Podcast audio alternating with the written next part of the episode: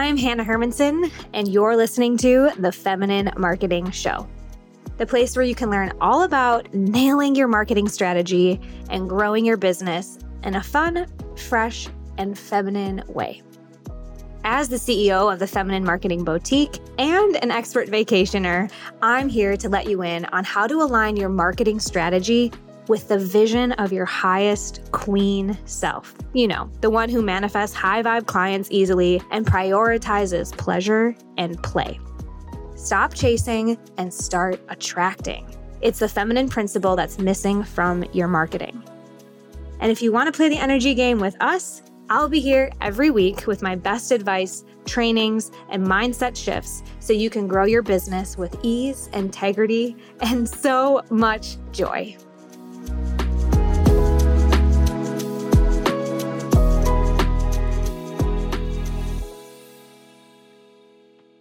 If you ever heard me talk about your zone of genius, today we are going straight to the source, and we are sitting down with the legend, the author, the amazing man himself, Doctor Gay Hendricks, because I have a feeling that when I say Doctor Gay Hendricks changed my life, I'm not alone. You are likely familiar with some of his work, from Conscious Loving to The Big Leap to Genius Zone, and each of his books, especially The Big Leap, has influenced the way that I live and the way that we run the business. So this is who we have to thank for getting one hundred percent into our creativity and building our lives and our businesses around our unique brilliance, our zone of genius, and letting the rest be taken care of in other ways, which we get to in this conversation. And my new friend, Doctor Hendricks, is a psychologist, writer, and teacher in the field of personal growth, relationships, and body intelligence. And today I am delighted to chat with him about what it takes to get your brilliance out into the world and operate from a place of excellence. But what holds us back from truly fulfilling that potential and stepping one hundred percent into our gifts and into our highest selves is fear. We know this, right? And especially when we look at using our feminine energy, there's a lot of fear that can come up about what it actually means. Like, are we actually able to just do what we love, right? There's so much fear that can quickly come behind that question for, for me, for sure. So we know that we face fear. We know that things come up when we want to put ourselves out there, when we decide that we're going to live in our unique brilliance. But in this candid chat about his own weaknesses, Doctor Hendricks talks about how even he used to struggle with delegation, which is essential to becoming your truest, highest self.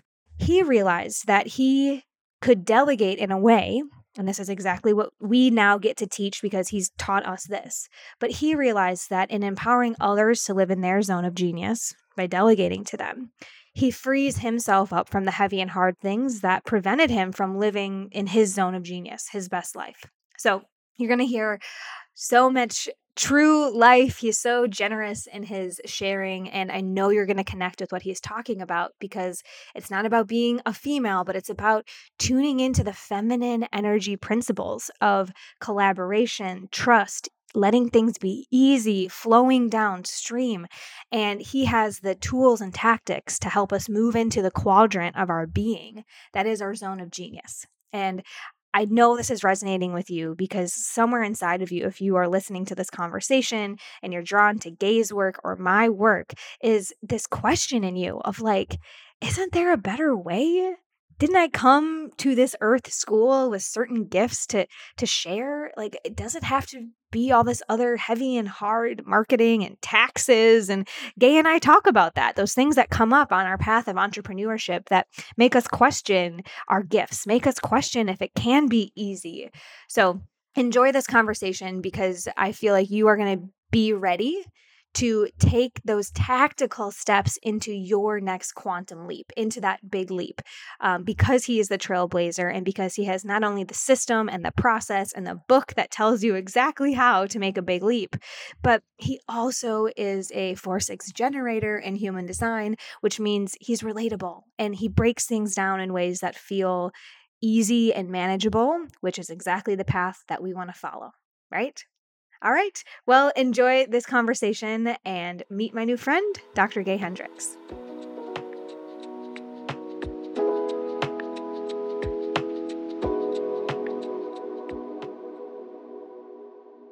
All right, Doctor Hendricks, you said you trusted my intuition. And my first question is just throwing you right in the deep end here. Okay. I'm so curious to know, how much do you feel you are living in your zone of genius right now? You've been at it for decades. What would you give yourself now? I would give myself straight A's or one hundred percent or a ten ten yes. now. Uh, I started uh, focusing on that back in the eighties and have been focused on it a lot with twenty thousand people ever since, plus myself. Uh, so um, I can definitely see the steady rise. Like I would say in nineteen ninety, thirty years ago, I was probably seventy-five percent in my genius zone. And uh, then Conscious Loving came out and we were on Oprah and a whole bunch of things. And that brought in more people. So I had more people to work with over the next ten years. And so, uh, and I kept working on myself. And my goal was to be one hundred percent in my genius zone by the end of the century, you know, by two thousand. And so uh, I made it. And for the last twenty-three years, I've pretty much stayed there. And um, once you get into your genius zone, there are some tricks of the trade to stay there. That's kind of the hard part, is to stay there for a long time. And I can yeah. talk about that. Um, But uh, yeah, that's uh, I've had twenty-three years now of waking up every day feeling like the luckiest man alive, because I get to live in my genius zone and I get to be married to Katie Hendricks.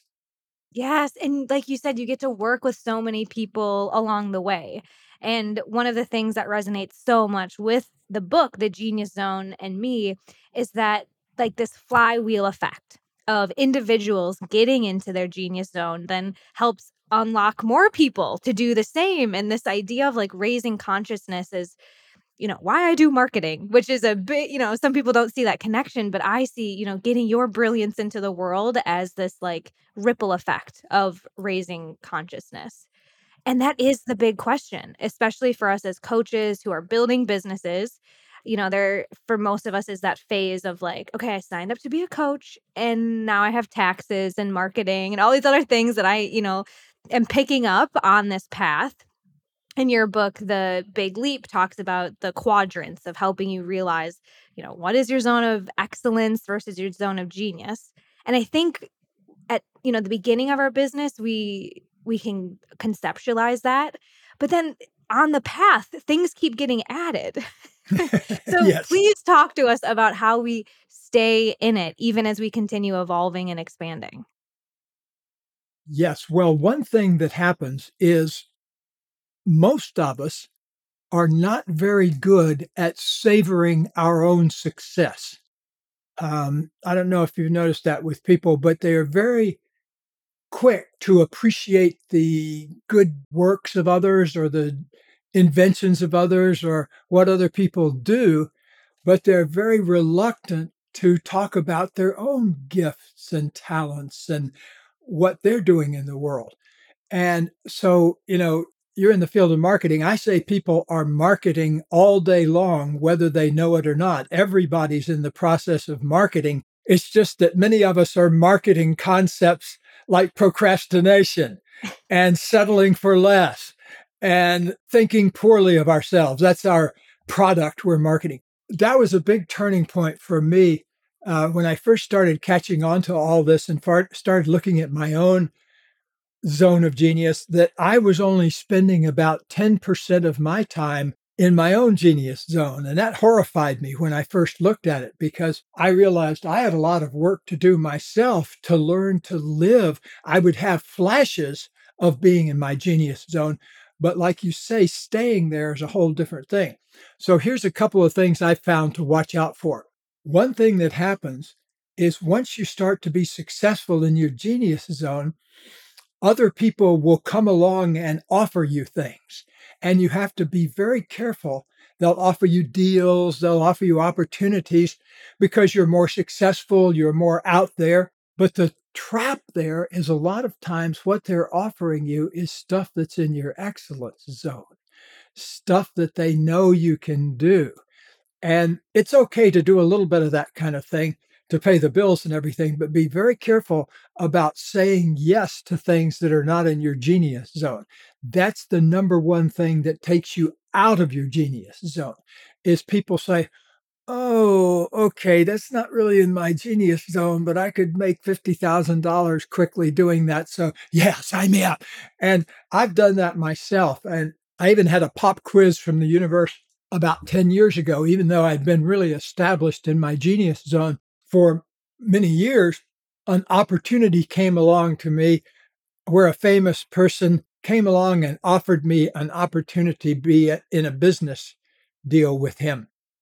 And it wasn't in my genius zone, but I thought, oh, wow, there'd be so many other good things that came along with that. Maybe just this one time, I'll say yes. Oh, that turned into tears within about six months. It was great for a little while, and then uh, he turned out to be the worst business partner. So anyway, I've been punished for saying yes to things that are not in my zone of genius, and I just don't do it anymore. You know, back when I was younger and hungrier, it made an easier decision sometimes to compromise my principles. I was back in the eighties and nineties. Somebody asked Mick Jagger uh, why he no longer took drugs, and he said, well, once you've been to a few funerals, you know, you begin to wake up. And same thing with me. You know, I began to see more and more of when I said yes to things that weren't in my genius zone, it never did work very well. So I just stopped doing it. And I found that anytime you say no to something that's not in your zone of genius, about half a dozen new things open up that are in your genius zone. It's like you have to kind of take the power of saying no. What I call a conscious no, not a no, it, a ah, I've considered that and I've decided not to do it. If I'd had that ten second conversation with the famous guy back in two thousand thirteen, I could have saved myself a couple of years of time and some tears. Even though I made a little money on it, it wasn't, it wasn't worth it. Yeah, I feel like there's an underpinning of worthiness in this. And like you said, you know, being young or inexperienced or chasing the money can guide us to those unaligned yeses.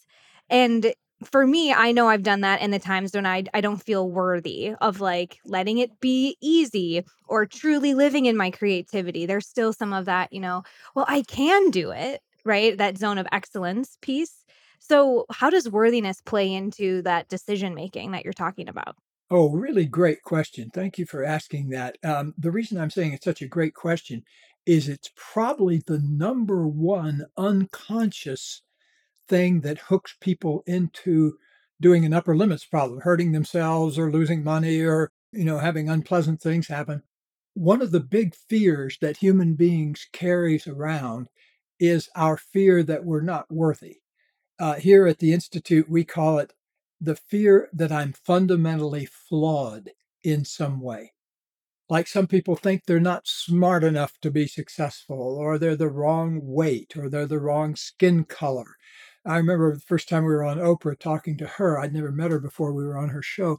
And, you know, just talking to her about the levels of stuff she had to get through to even get, uh, you know, she was first on a little public affairs show in Baltimore, Maryland. And, but even to get there, she had to go through the gateway of you're a woman, and a gateway of you're Black, and you're a gateway of your overweight. And so every time she went through one of these gateways, then there was another one. And finally, you know, she just kept opening and hanging in there and keeping your eye on the vision until she ended up uh, with that uh, show she owned in Chicago. And I probably wouldn't be sitting here talking to you unless uh, we'd been on that show a couple of times because it exposed us to an audience. I always say we went overnight from working with ten couples in our living room to working with ten million on Oprah. Uh, once we got out on her stage. So it really changed everything for us and uh, put us out there for, we ended up doing almost two million frequent flyer miles of trips around the world doing relationship seminars.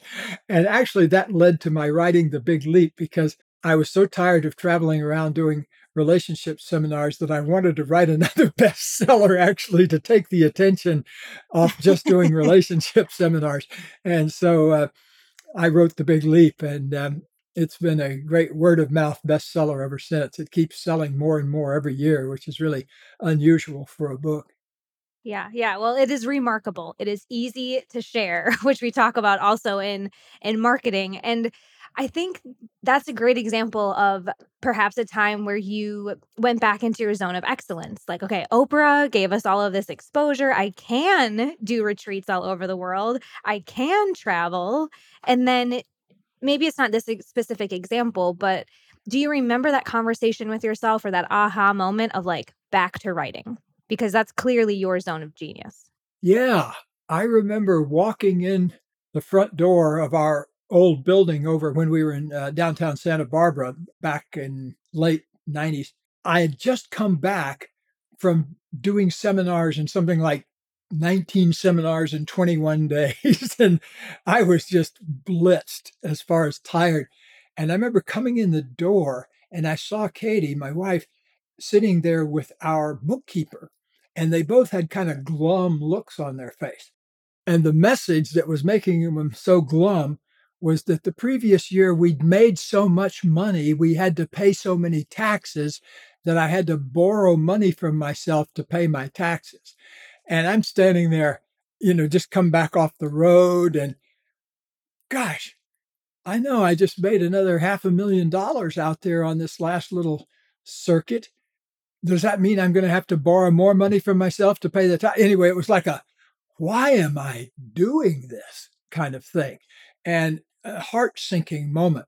And I remember talking to Katie later and thinking, let's do a little reinvention here. If we're having to give all of our money over to, to the feds and to California and everything, we're doing something a little wrong. And so anyway, we reinvented our business and we did a few little things like getting rid of our beach house and getting rid of a mountain house and getting rid of a business building and a lot of, you know, you might from the outside call it downsizing. I call it right sizing because Katie and I realized we were spending so much of our time thinking about real estate, you know, because we had all these different places and things we owned and everything. And so, you know, it's like some guy said when he bought a Rolls Royce, he said, the two best days of my life were the day I took ownership and the day I unloaded it on the next poor guy, yes. you know. Yes. And so, uh, you know, we had a tremendous amount of success in the nineties, but it didn't lead to a lot of real soul satisfaction ultimately. And we realized it was because of that problem. You know, we were doing a lot of it for the money and,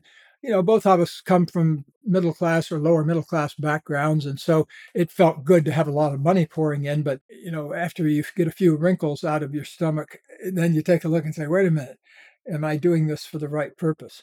Okay. Well, I only have one house right now, but I can relate to so much of what you're saying. And in those moments, getting the clues both in energy, like you said, that soul satisfaction, and then also looking at the results and, and looking at the numbers and asking yourself, like, does this make sense? And I talk a lot about plugging energy leaks so that we can win back the spaciousness that you're talking about, right? To get back into the zone of genius. Okay, so spaciousness. Do you have something on that? I saw like a oh, full body well, nod. you know, that I appreciate you bringing up that concept because let me get very philosophical here for a second, or physical or physics or whatever. But human beings, see, there's three levels of matter. There is physical matter. You and me have skin and we're talking on machines. So there's physical matter. But then there's energy. And that's all the hums and buzzes and pulses and currents that you can feel inside you, as well as, you know, a lot of people are sensitive enough that they can kind of sense the energy in a room when they walk into it. So there's that energy level of being. So there's mass and then there's energy. But the third thing is space.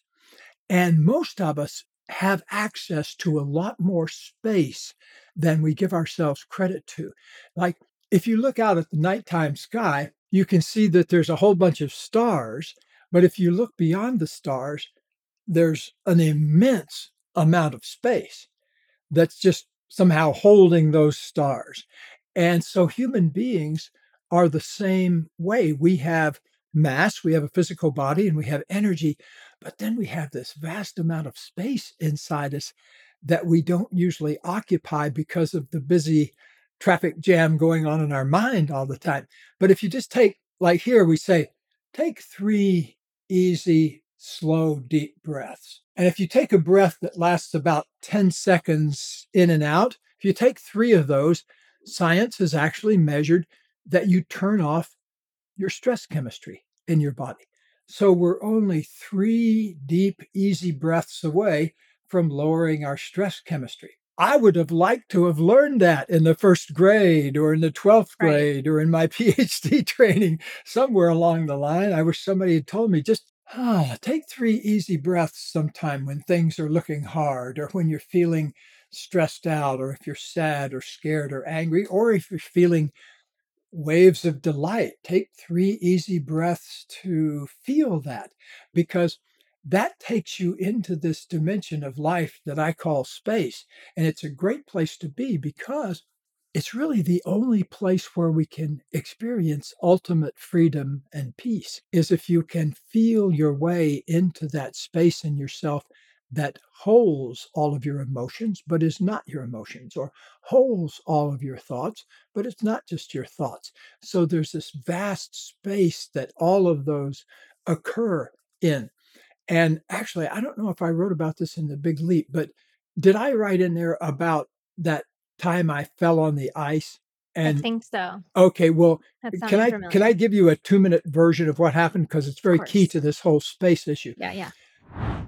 If you've been banging on the marketing drum for a while now and you're not seeing as many sales calls as you'd like, your messaging might be misaligned with your human design.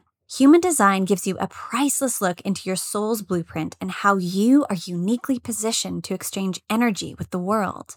And in marketing, it's all about the energy. Your marketing angle is in your human design profile.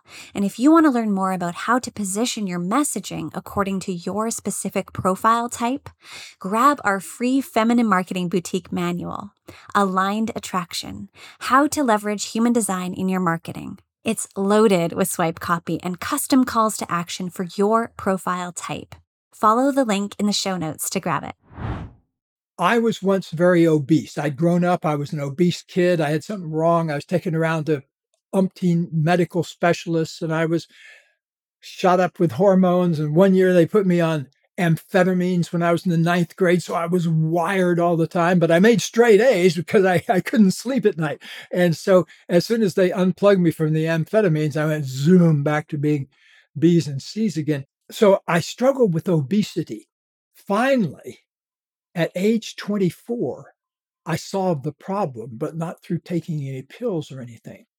On, uh, let's see, I believe it was a January day in nineteen sixty-nine, I was twenty-four years old, and I weighed more than three hundred pounds. If you look at me today, I'm one hundred eighty pounds. I'm six feet tall. You'd say, there goes an athletic-looking old guy. But three hundred pounds, definitely not athletic. And so there I was, one hundred pounds overweight. I was stuck in a terrible relationship I'd gotten into, but I couldn't figure out how to get out of, and I didn't have money to move to another place. I had something like thirty-nine dollars in the bank. I smoked heavily. I was a two or three pack a day cigarette smoker. Um, anyway, I was in a job I didn't like.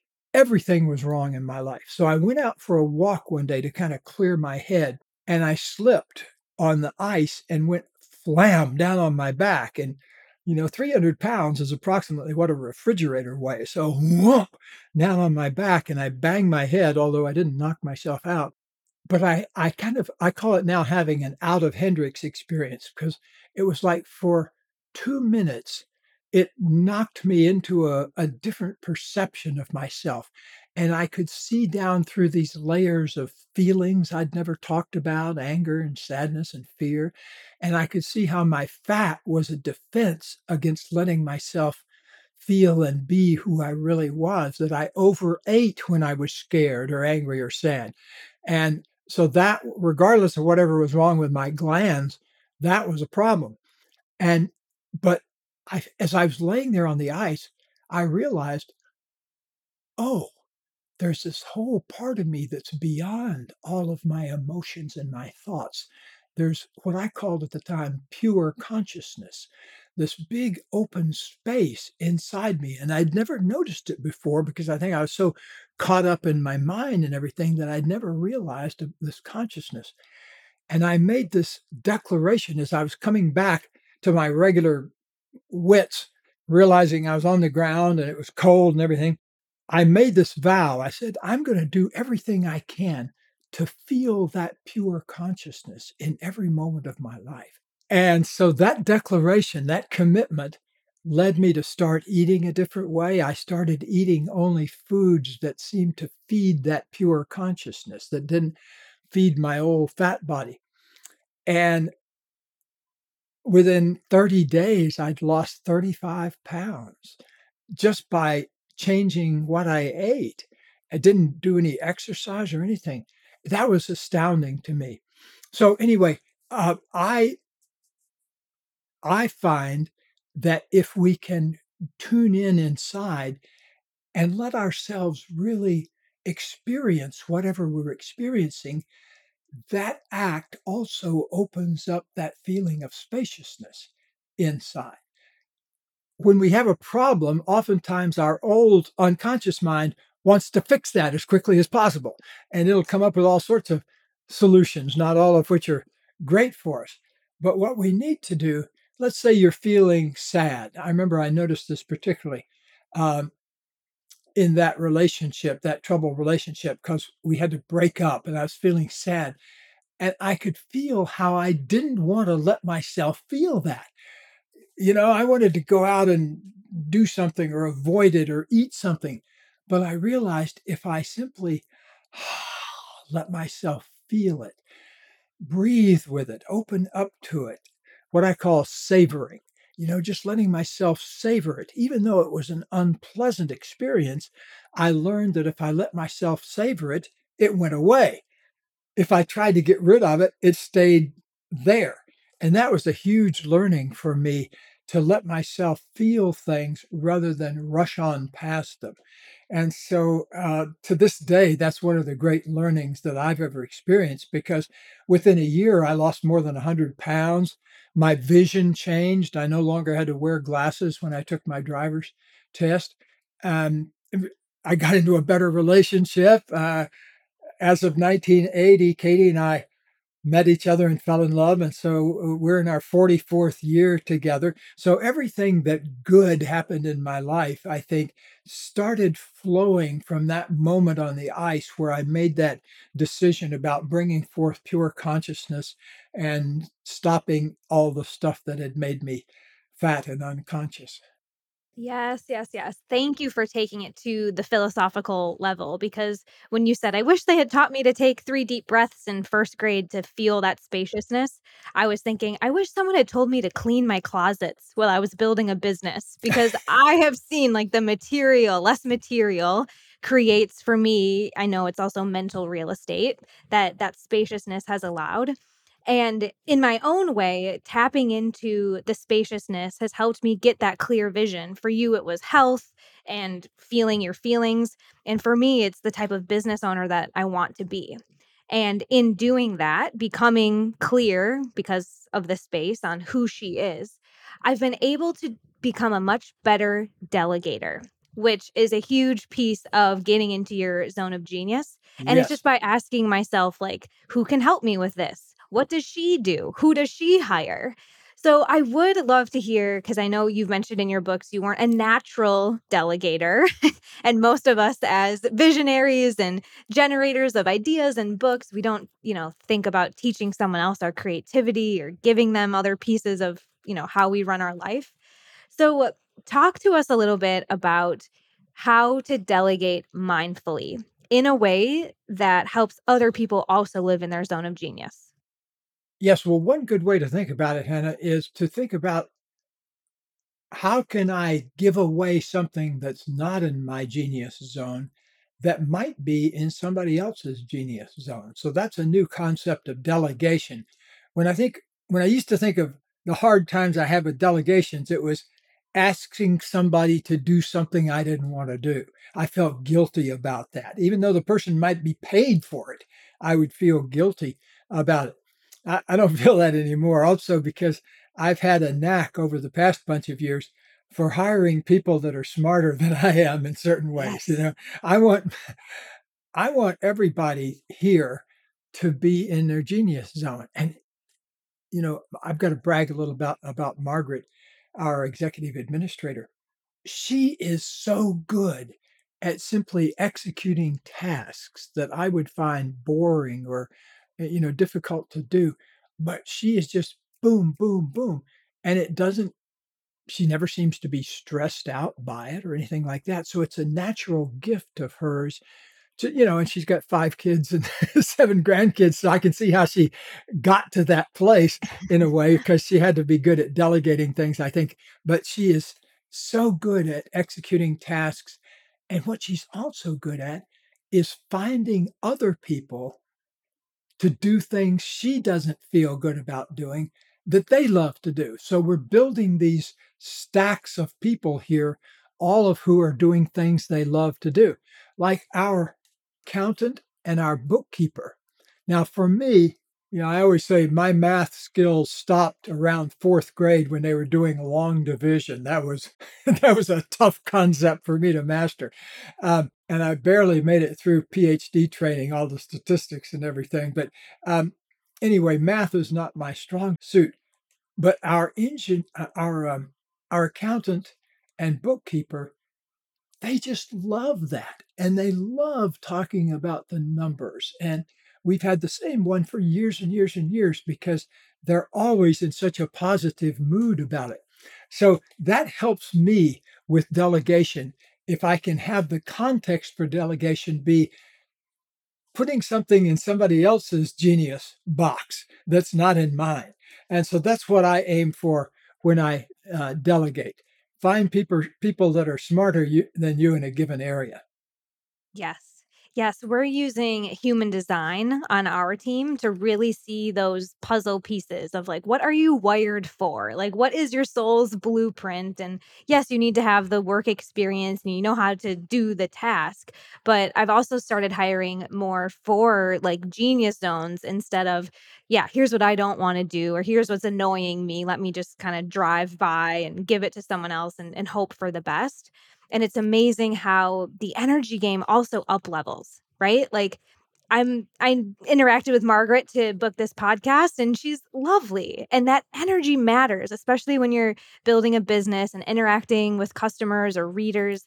I think it's really important for us to know that we're, like you said, hiring people smarter than us, not just because they can do it or be, for the paycheck. And so much of this you talked about at the end of the Genius Zone and this shift that we're feeling. I definitely know this paradigm, which has historically been more masculine, more regimented, more climb the corporate ladder, duplicate your suburbs, right? Like we're now shifting into a much more feminine era. And we also, I also know astrology, like the age of Aquarius is coming, which truly is calling us to step into our creativity and set down a lot of the old ways of doing things, right? Like just this is how you hire people or this is how you delegate.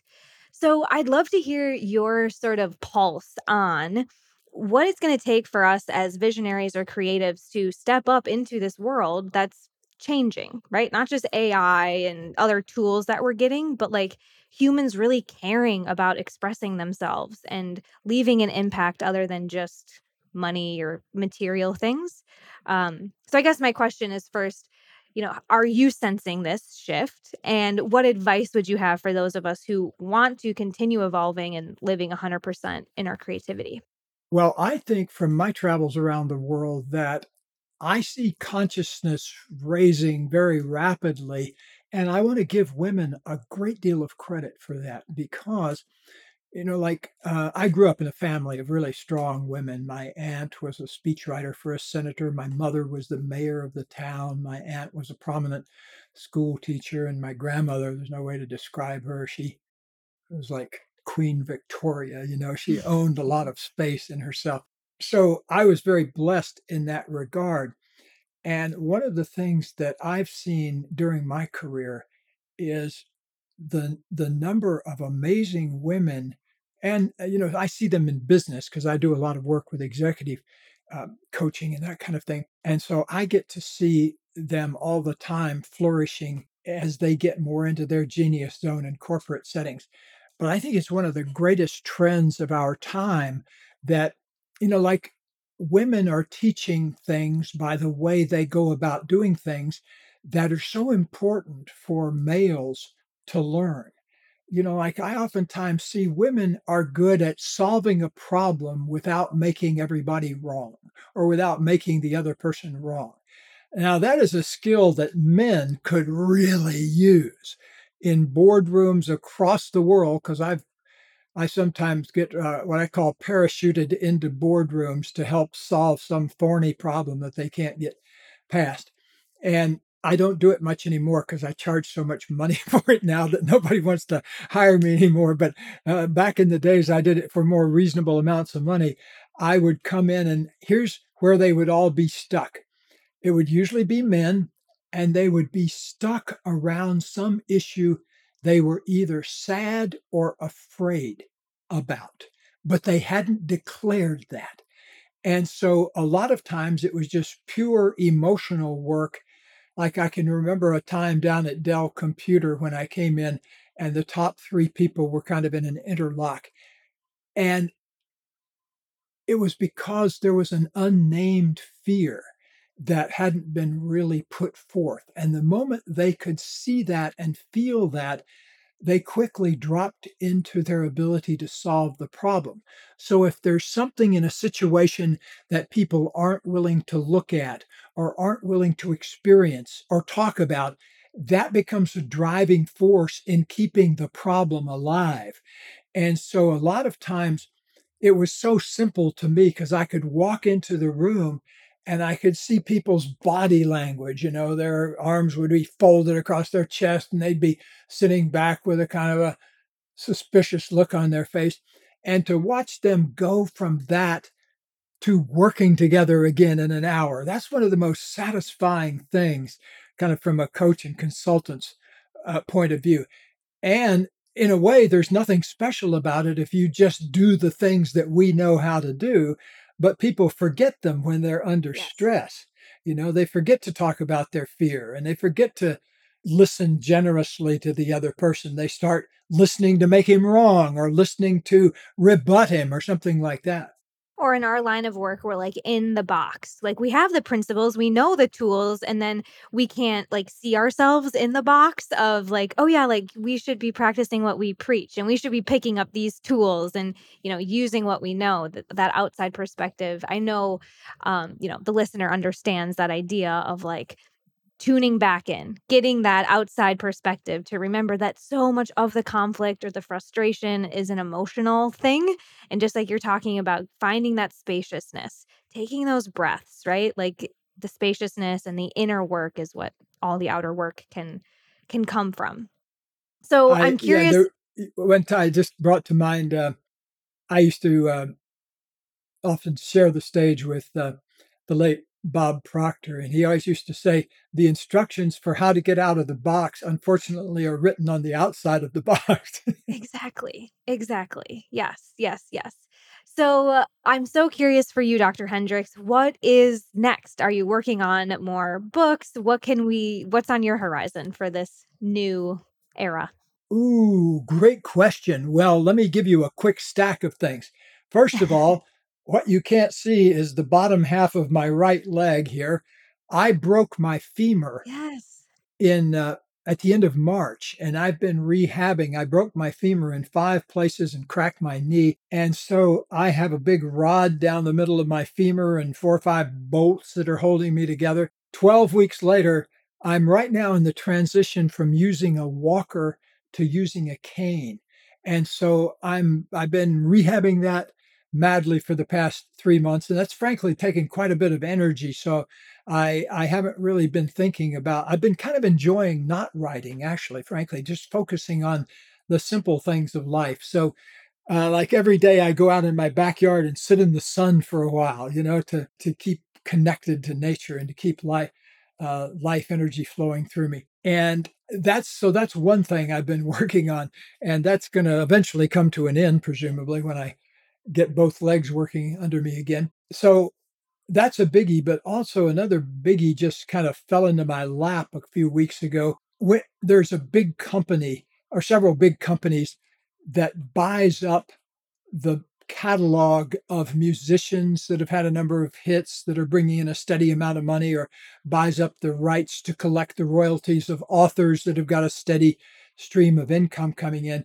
And they're they're pure money guys. They'll they'll give you a, a couple of million bucks if they think they're going to make a couple of million bucks back from collecting your royalties. And so they're money guys. They'll give it to you up front. And I was recently approached uh, by a big company that wants to Uh, buy my rights for a generous seven-figure amount. And I'm going to go ahead and do it because then they will manage my literary legacy as a way after I'm not around here, and I need somebody to do that anyway. So I'm very blessed that I have books that are bringing in, you know, steady amount of royalties, even after some of them have been out there for thirty or forty years. And so uh, I'm about to we'll talk do about one the of the bigger deals of, of my life. Yeah. I mean, I just, I love that you're sharing that, because it's such a great result, like the payoff literally of committing your life to living one hundred percent in creativity, staying in that genius zone. And I know at the beginning, or when you like recommit, right? Recommit to the genius zone. Sometimes there's some letting go, clearing space, cleaning the garage, maybe letting some people go.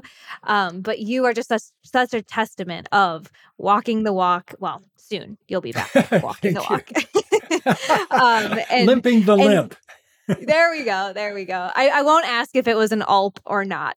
Uh, we won't get into that. But well, actually, I've done, of course, a lot of thinking about that. Uh, yeah. I've never broken a bone before, so I think it was just a an unconscious accident. I can't think of any good reason I would have upper limited myself. Things have been great yeah. for a long time. I'm I'm yeah. probably one yeah. of the few and, people. And the physical re- manifestations, you know, yeah. all around you otherwise are such a testament to your your work. And I said before, you know, your first book, The Big Leap, is what, you know, putting into practice has helped us three X revenue a few years ago. And now we're putting into work the the genius zone. So let me know when you need me to write that testimonial for you. I'd be more than I happy. I would love you to write it. I would love, okay. I'm I'm looking for uh, prominent people such as yourself, because what I forgot to mention is I have a big new book coming out in February, which Amazing. is Your Big Leap Year, three hundred sixty-five days of Big Leaps. So it's something you can do every day, some little thing you can do every day. You touched on something earlier that I want to zoom in on, which is that a lot of little choices, you know, you might have a big zoom boom experience of getting into your genius zone, but it's little choices that'll get you there, and little choice that it'll keep you there. You know, the choice of, am I going to need an apple or the extra large bag of onion chips? Uh, am I going to go out for a mile walk, or am I going to catch this episode of Wheel of Fortune? You know, those little choices make a huge difference.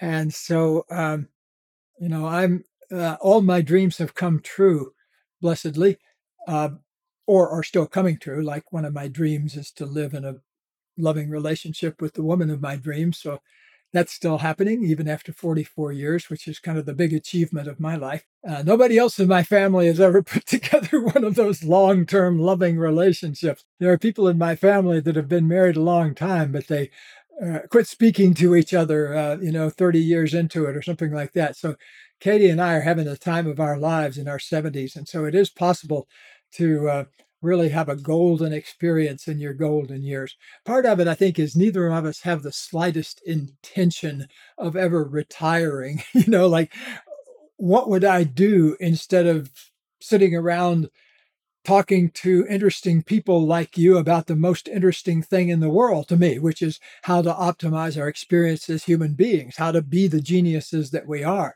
Uh, so it doesn't matter if I'm you know, doing that on a T V show or doing that here in the neighborhood. Or I live across the street from a junior high school who uh, they like to have me come over sometime and talk to the junior high kids about uh, their genius and that kind of thing, which I love to do. You know, it's just the most fun thing you might ever imagine. It's just as much fun as sitting there with the head of Microsoft or something. And uh, yeah. so um, to me, as long as I get to make my mantra come true, that every day I expand in love, creativity, and abundance as I inspire other people to do the same. As long as I can be doing that every day, I'm where I'm supposed to be. Yes. Well, thank you for leading the way. My pleasure. Okay, so after all that talk, you and I both know that action brings clarity. So here's what to do next. Go to w w w dot d f y copywriting dot org slash free to get your current marketing appraised by the Done For You marketing team. That's us. We want to help you lay all the puzzle pieces of your brand and business on the table so you can see exactly where you're totally on point with your messaging and where you need to zhuzh it up to get you even better results and more clients. And if you got a gem out of this episode specifically, please let us know. Screenshot, share to Instagram and tag Hannah Hermanson underscore, and make sure all of your biz besties know about this episode. Lastly, if you're getting consistent value from our show, please take two minutes to leave us a review and let us know what you're loving and what you love to see more of. We love seeing you, and we'll be back here next week with another episode.